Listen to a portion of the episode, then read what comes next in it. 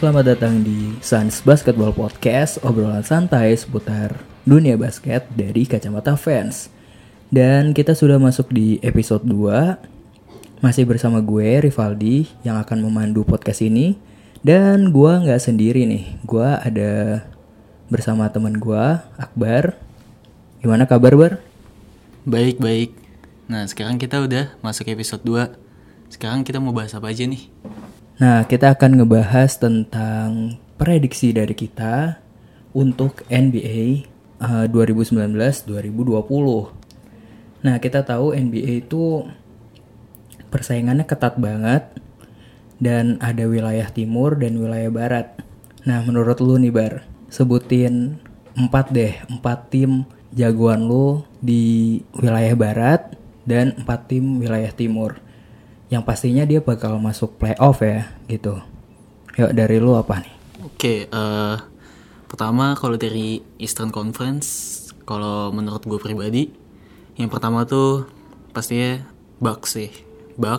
Terus karena gue lihat nih Bucks nih benar-benar solid di preseason juga. Nah, kalau misalnya di season nih dia bakal baik. Nah, kita langsung bisa prediksi buat Bucks masuk ke playoff. Nah, yang kedua itu Nets, karena kita tahu sendiri ada Durant sama Irving.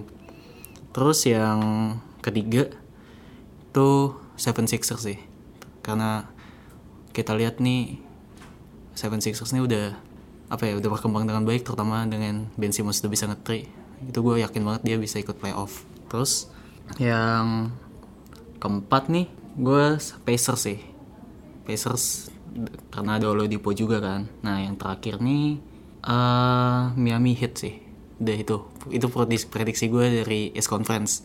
Terus yang kedua buat tadi apa aja? Lu kan tadi udah nyebutin Bucks. Jelas lah dengan Giannisnya.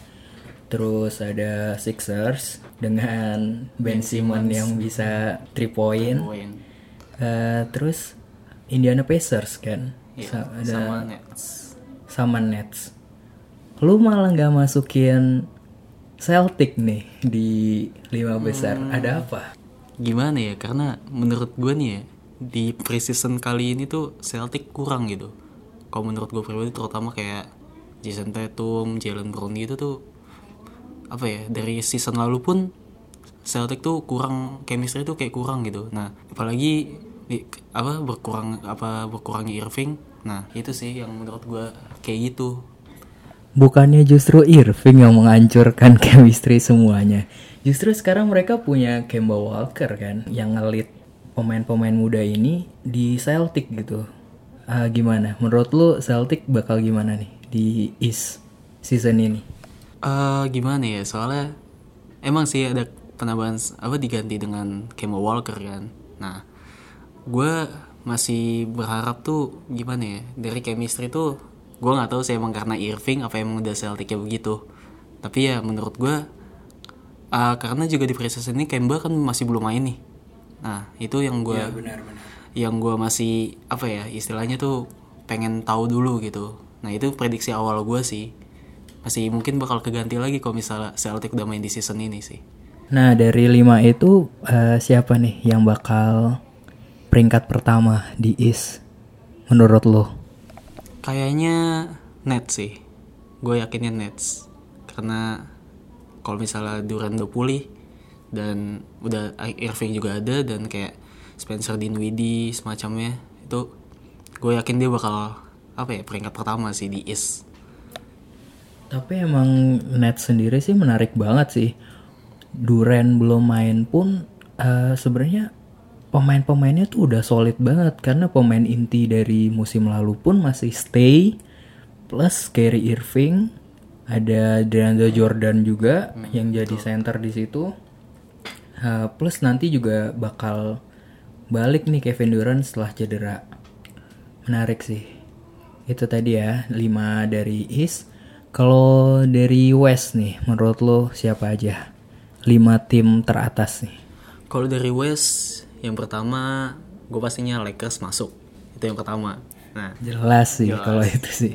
Harusnya Lakers masuk. Iya. Nah, karena udah ada LeBron, udah ada Davis, udah ada siapa lagi, udah ada Kuzma, udah ada Dwight Howard, JaVale McGee kan. Nah, kalau nggak masuk playoff sih sayang banget kan. Nah, terus yang kedua Clippers. Karena Clippers nih udah punya dua amunisi baru, terutama dua amunisi ini pemain star semua. PG-13 sama Kawhi. Nah, itu sih. Itu yang kedua. Terus yang ketiga tuh pastinya GSW juga masuk. Karena GSW udah solid ditambah ada Russell. Ya, itu gue yakin banget GSW bisa bersaing juga lawan Lakers, lawan Clippers. Terus yang keempat, prediksi gue selanjutnya nih Nuggets sih. Nuggets nih tim yang termasuk underrated.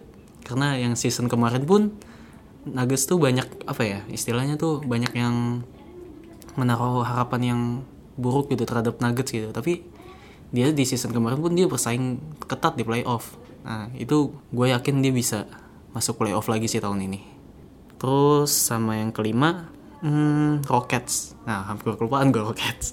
Nah, Rockets nih, itu kalau Rockets bisa, apa, duonya ini Harden sama Westbrook bisa bersaing, bisa mengalahkan egonya mereka sendiri, gue yakin Rockets juga bisa bersaing di playoff gitu. Berarti tadi kan lu udah nyebutin Lakers, terus ada Clippers, terus ada Golden State Warriors, Nuggets sama Rocket.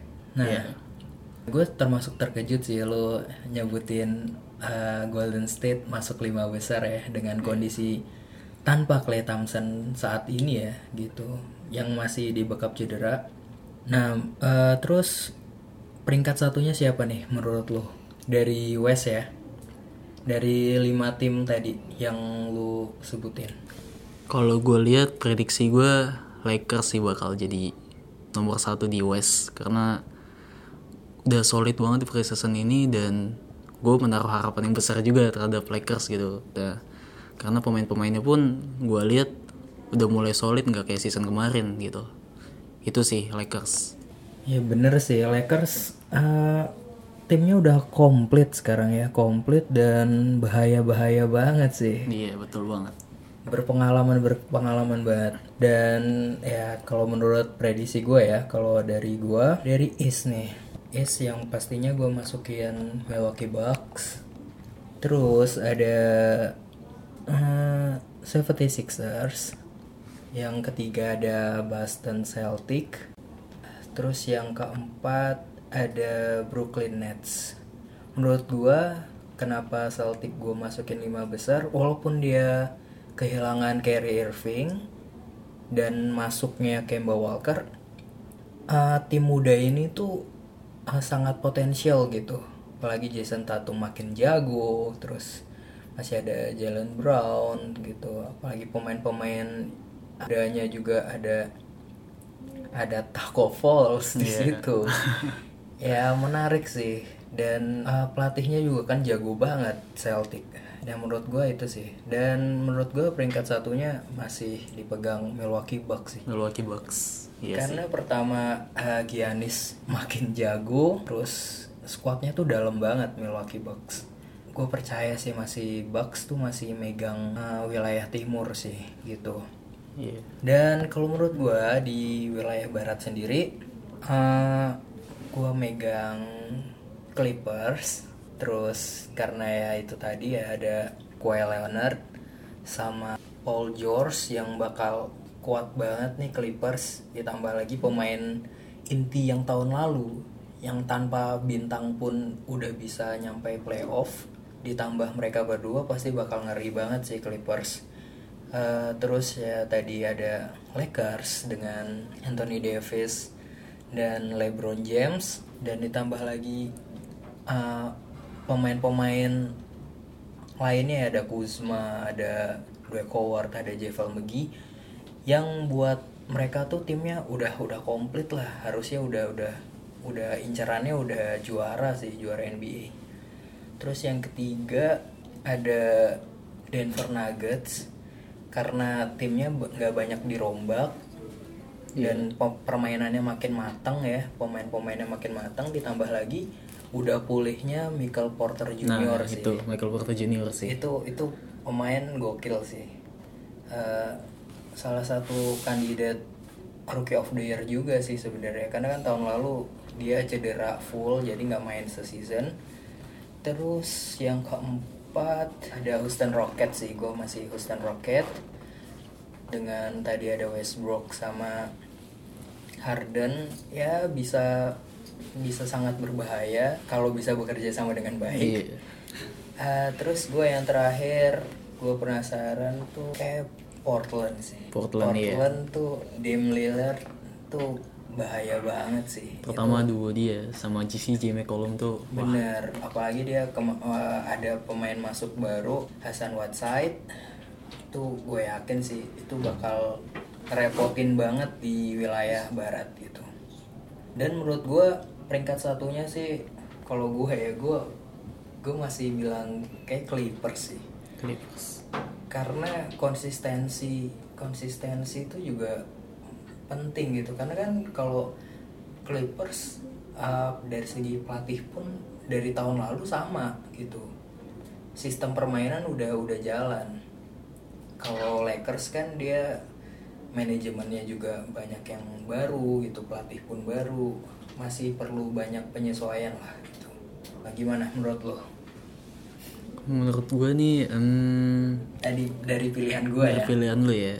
Sebenarnya nggak jauh beda sih sama gue. Nah, tapi kalau di East, kalau gue boleh mikir dua kali sih, emang Boston juga bisa sih, karena apa ya?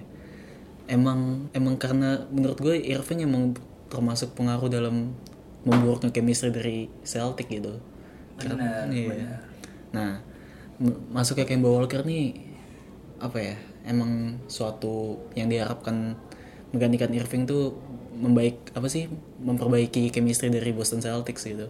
Kalau gue boleh bilang Celtic sama Pacers nih agak bersaing juga sih kalau bisa dipikir-pikir, karena Pacers nih ada Malcolm Brogdon. Nah, yeah. Nah terus pas pulihnya nanti Victor Oladipo. Nah itu gue bakal yakin banget tuh Pacers tuh bisa bersaing, terutama lawan Celtic, lawan tim-tim papan atas lainnya. Itu sih menurut gue, karena itu bisa menjadi pertimbangan juga di antara dua tim itu sih. Iya benar kan, itu baru 5 ya kita sebutin, masih ada tiga lainnya gitu. Di posisi 6, 7, dan 8 masih sangat kebuka banget sih buat tim-tim buat masukin diri mereka ke playoff gitu. Kalau menurut lo nih di barat dan di timur, lo siapa nih yang bakal jadi kuda hitam menurut lo? Kalau di East ya, sisa berarti 3 lagi kan. Nah, yeah. 3-nya itu gue yakin Heat salah satunya yang bisa masuk playoff. Timur ya. Timur. Nah itu dari mulai dengan Butler, Tyler Herro, Tyler Herro. Nah itu terutama Tyler Herro nih, gue yakin dia bisa impresif banget gitu di preseasonnya. Nah terus yang kedua nih, gue bingung di antara Pistons sama Raptors. Nah itu Raptors walaupun tidak ada Kawhi tapi masih ada Pascal Siakam gitu, masih ada Kyle Lowry. Nah gue pikir nih Piston sama Raptors nih bisa bersaing juga nih, bersaing ketat buat memasuki top 8 gitu kan. Nah itu di Pistons juga kan sekarang ada Derrick Rose, nah sama ada Josh Johnson kan. Nah dari Big Three itu menarik sih, menarik banget itu. Yang dari East ya udah 3 kan. Nah sekarang dari Barat nih, yang patut diinin sih pertama Spurs. Iya benar. Spurs nih masih bisa bersaing banget karena solid, dan coachnya pun kita tahu sendiri Greg Popovich nih coach yang paling baik, paling terbaik lah di NBA kalau kata gue sendiri pribadi gitu kan. Nah terus yang kedua nih, Jazz bisa sih. Jazz karena ini ya, Mike Conley, Donovan Mitchell, Rudy Gobert, itu dia bisa bersaing sih. Sama yang tadi yang lu bilang juga, Portland masih bisa. Portland juga pasti bisa masuk playoff lagi karena dengan duonya, dan ditambah ada Hassan Whiteside sama Ken Bazemore. Iya, betul. menjadi tumpuan banget sih Hassan Whiteside, karena udah nggak ada Myers Leonard lagi kan, udah pindah. Nah di Hassan Whiteside nih gue berharap banget sama dia sih, karena rebound, dan dia bekerja sama juga sama Jusuf Nurkic kan. Jadi gue harap Portland juga bisa masuk playoff lagi tahun ini. Itu. Tapi gue sedikit agak beda sama lo sih. Gue pasti bakal masukin yang jadi kuda hitam justru di barat itu malah Golden State Warrior gitu. Oh, kenapa tuh? Ya karena Klay Thompson belum main karena cedera, ditambah lagi dia masih kelihatan lemah nih di paint area gitu, di sisi senternya. Jadi ya menurut gue Golden State masih bisa struggle sih untuk masuk playoff, tapi harus kerja keras banget. Dan gue sisanya setuju sih sama lo, emang bener sih kayak tadi Heat gitu juga dengan Tyler Herro-nya, terus ada Butler. Oh iya satu lagi nih yang jadi bisa jadi kuda hitam tuh ya Dallas Maverick gitu. Betul sih. Duo yang barunya ini. Iya. Kristaps Porzingis. European duonya dia ada Kristaps Porzingis sama Luka Doncic, itu juga bakal menarik banget sih. Dan itu tadi prediksi kita ya dari standing dan tim-tim yang bakal masuk playoff. Terus setelah ini di segmen 2 kita bakal prediksi tentang NBA Award. Stay tune terus.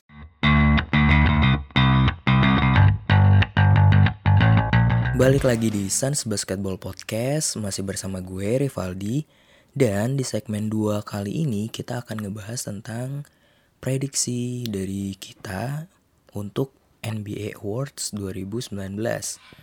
Nah, di kategori pertama nih ada NBA Rookie of the Years. Gue ada beberapa nama sih yang menjadi kandidat untuk Rookie of the Year. Dilihat dari penampilan mereka di preseason kali ini. Nah, ada kalau dari gue tuh ada Tyler Herro dari Miami Heat yang menurut gue penampilannya udah rapi banget, mainnya bagus, terus bisa klop sama tim gitu. Terus ada Ja Morant yang pastinya dia di Memphis tuh jadi pengatur serangan ya, jadi playmaker utama. Jadi bakal banyak banget megang bola yang membuat dia statistiknya tuh bakal bisa bagus dibandingin rookie-rookie yang lain gitu. Yang ketiga ada Zion Williamson menurut gue masih mendominasi ya. Apalagi di paint area, dan Zion sendiri itu juga langsung masuk starting line up gitu. Jadi menurut gue statistiknya juga bakal gokil sih di season kali ini. Nah, ada 3 pemain itu sih yang menurut gue berpotensi untuk dapetin Rookie of the Year. Ada beberapa nama juga sih selain 3 itu, masih ada juga di Denver Nuggets Michael Porter Jr. Terus juga ada yang mengejutkan juga di Celtic, ada Jason Edward yang mainnya juga bagus banget di preseason kali ini. Terus ada Jordan Poole di Golden State. Tapi menurut gue ya 3 tadi sih, ada Tyler Herro, Zion sama Ja Morant yang saat ini menurut gue ya untuk dapetin Rookie of the Year. Terus di kategori berikutnya ada MVP, Most Valuable Player. Menurut gue sih Giannis masih akan ngejar itu sih, masih akan bisa dapetin MVP untuk tahun 2019-2020. Terus gue juga jagoin Steph Curry kayaknya bakal balik lagi sih ke mode MVP-nya dia, yang dimana apalagi sekarang dia bakal jadi tumpuan tim banget setelah ditinggalnya Kevin Durant. Jadi dia bakal bener-bener all out lah untuk mengincar kemenangan. Terus gue juga kayaknya James Harden bisa lagi sih, masih bisa ngejar MVP untuk bawa timnya Houston Rockets tuh melaju lebih tinggi gitu. Dari 3 itu sih menurut gue berpotensi untuk dapat gelar MVP season 19-20 sih. Terus untuk kategori selanjutnya kayak Six Man of the Year, terus Defensive Player, Most Improve, itu masih banyak kemungkinan yang terjadi. Kita harus melihat season berjalan dulu karena kandidatnya tuh ada banyak banget gitu dan berpotensi melahirkan nama-nama baru gitu. Selain Rudy Gobert yang tahun lalu udah dapat Defensive Player of the Year gitu, mungkin six man-nya bisa keluar nama baru selain Lou Williams, ya kan. Terus Most Improved Player juga kita tahu tahun lalu tuh Pascal Siakam. Mungkin tahun ini banyak kandidat yang bisa dapetin musim pro player gitu. Jadi masih belum bisa kita prediksiin ya, masih buram banget karena seasonnya juga belum mulai dan banyak pemain yang bisa dapetin gelar itu dan ngincer gelar itu. Dan kalau prediksi gue nih untuk NBA final nih, ada dua tim di barat untuk West Conference Final dan 2 tim untuk East Conference Final. Kalau menurut gue sih, kalau dari barat dulu ya, gue sih pengennya finalnya itu West Conference Finalnya antara Lakers dan Clippers sih. Karena pasti bakal seru banget. Dua tim ini sama-sama punya pemain bintang yang bagus banget. Ada Anthony Davis dan LeBron versus Kawhi Leonard sama Paul George. Pasti bakal seru banget sih. Terus kalau di East finalnya gue megang kayaknya Milwaukee Bucks sama Philadelphia 76ers tuh masih bakal megang untuk final sih. Jadi ada Bucks sama Sixers di timur dan Clippers dan Lakers di barat gitu. Untuk finalnya kalau gue sih, prediksi dari gue tuh Clippers versus Milwaukee Bucks gitu sih. Dan mungkin itu bakal ketat banget ya kalau finalnya Bucks dan Clippers. Tapi menurut gue masih megang Clippers sih yang bakal jadi champion. Tapi itu tergantung kesehatan pemain juga ya. Kalau Kawhi Leonard fit, terus Paul George juga fit, dan pemain-pemain role player kayak Lou Williams, Patrick Beverly itu juga fit, bakal bisa sih juara NBA untuk season kali ini. Tapi bakal perlawanan ketat banget karena Milwaukee Bucks juga skuadnya dalam banget. Terus juga Giannis sulit untuk di stop kan. Ini bakal jadi mudah-mudahan sih sampai 7 game ya. Jadi biar kita kan juga tontonannya seru, terus entertain banget. Kita juga dapat pertandingannya ketat, jadi rivalitasnya kelihatan banget gitu. Itu sih menurut gue ya. Mungkin sekian dulu untuk episode 2 kali ini. Kalau kalian pada suka, di-share ke temennya, di-share juga ke media sosialnya, dan ditunggu untuk episode-episode berikutnya. See you guys. Bye.